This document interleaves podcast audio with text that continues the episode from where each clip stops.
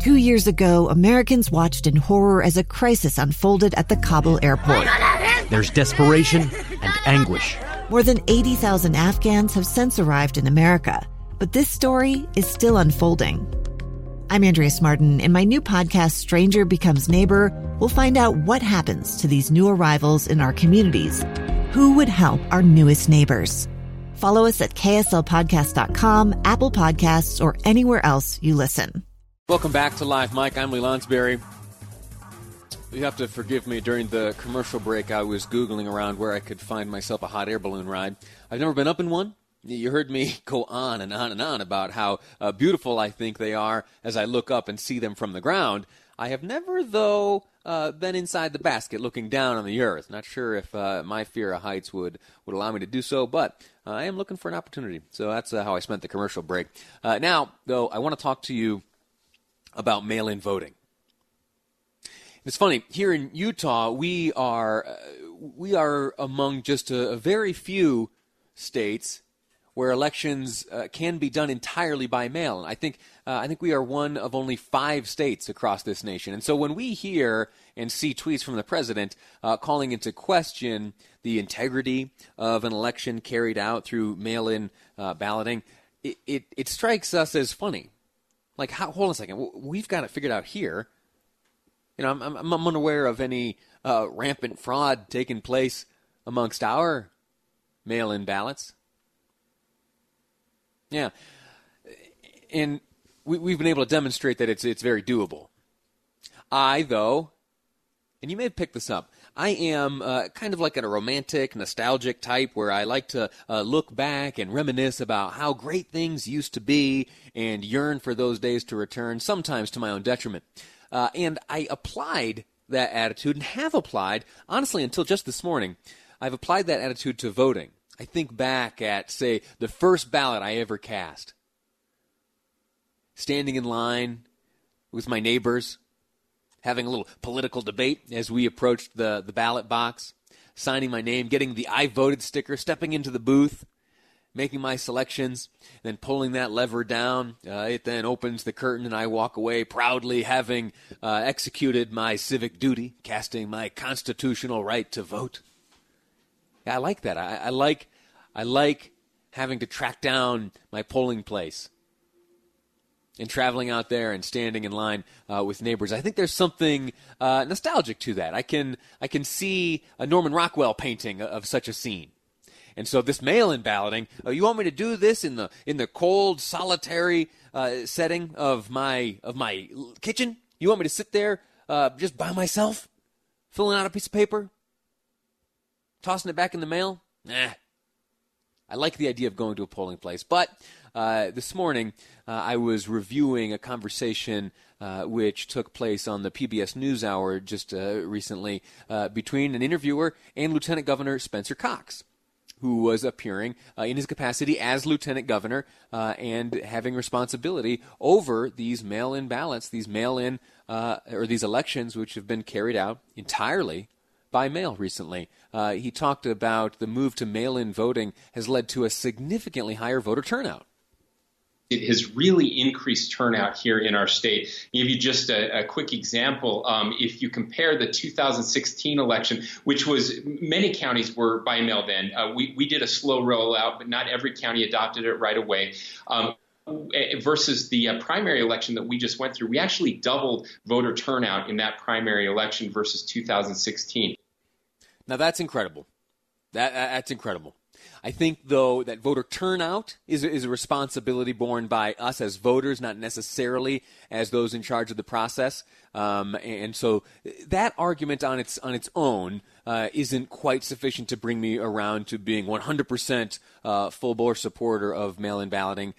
But I'll be honest with you, this next argument uh, makes a lot of sense. He talks about how the mail-in balloting process uh, has led people to being uh, better prepared to vote that people of the state of Utah really like it when we talk to them because it leads to a more informed voter. Uh, so often we hear stories of people that uh, that get in the ballot booth and they went there to vote for you know maybe the governor and there are all these down ballot races or there may be an initiative on the ballot and they knew nothing about that. In this case, they get their ballot two to three weeks before the election, they have an opportunity to actually do some research, to get informed, contact the candidates, visit their website, make that decision, and then uh, mail it back.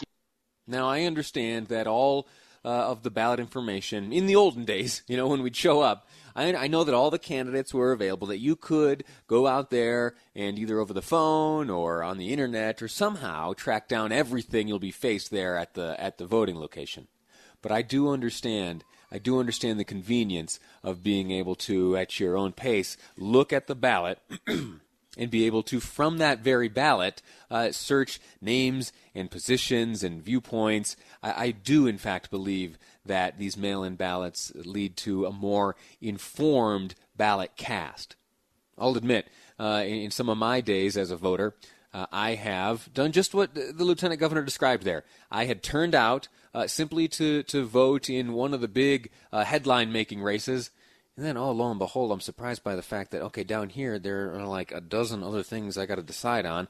I don't know who any of these people are. Uh, so I have made some uh, just kind of throw a dart at the dartboard decisions, and, uh, and that is a disservice. That's a, a disservice to the integrity of voting, a disservice to the candidates and uh, and I should have done more. And I think this this way, uh, this mail-in balloting uh, makes it uh, a little easier to do. Now, the president, not a fan.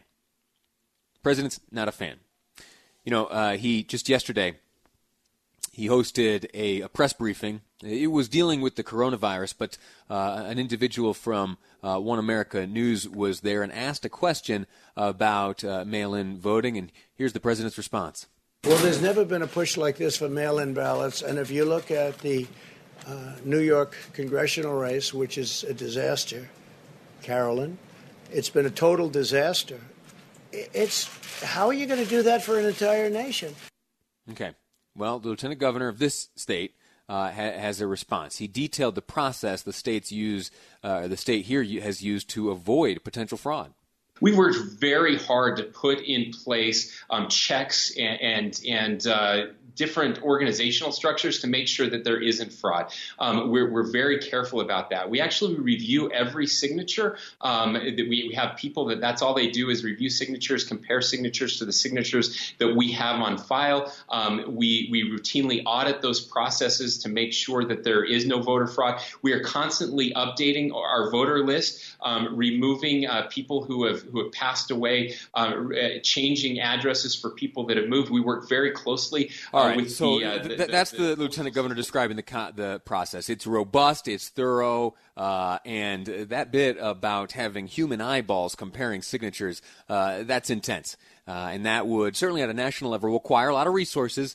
Uh, but I think the integrity of an election uh, warrants the expenditure of certain resources. The president, interestingly, as that inter- as that exchange continued with the OAN reporter uh, he said something remarkable. Said that he could still stop mail-in voting. Well, I have the right to do it. We haven't gotten there yet, but we'll see what happens. We will be suing uh, in Nevada, and that's already been taken care of. We'll probably file something tomorrow. Now, I've run out of time here in this segment. I'd like to continue. There's much more I'd like to share about my views on this and what uh, Spencer Cox and the president have had to say on that, but uh, I'll have to leave it at that. I would do solicit your input. 57500. That's the Utah Community Credit Union text line, 57500. I'd like to hear your thoughts on mail in balloting there. We'll take a quick break. When we come back, there are those calling for a halt of presidential debates. They want to call them off. They don't want to see Biden and Trump going head to head, face to face on the same stage. Why is that and why are they wrong? I'll share that with you next on Live Mic. I'm Lee Lonsberry, and this is KSL News Radio.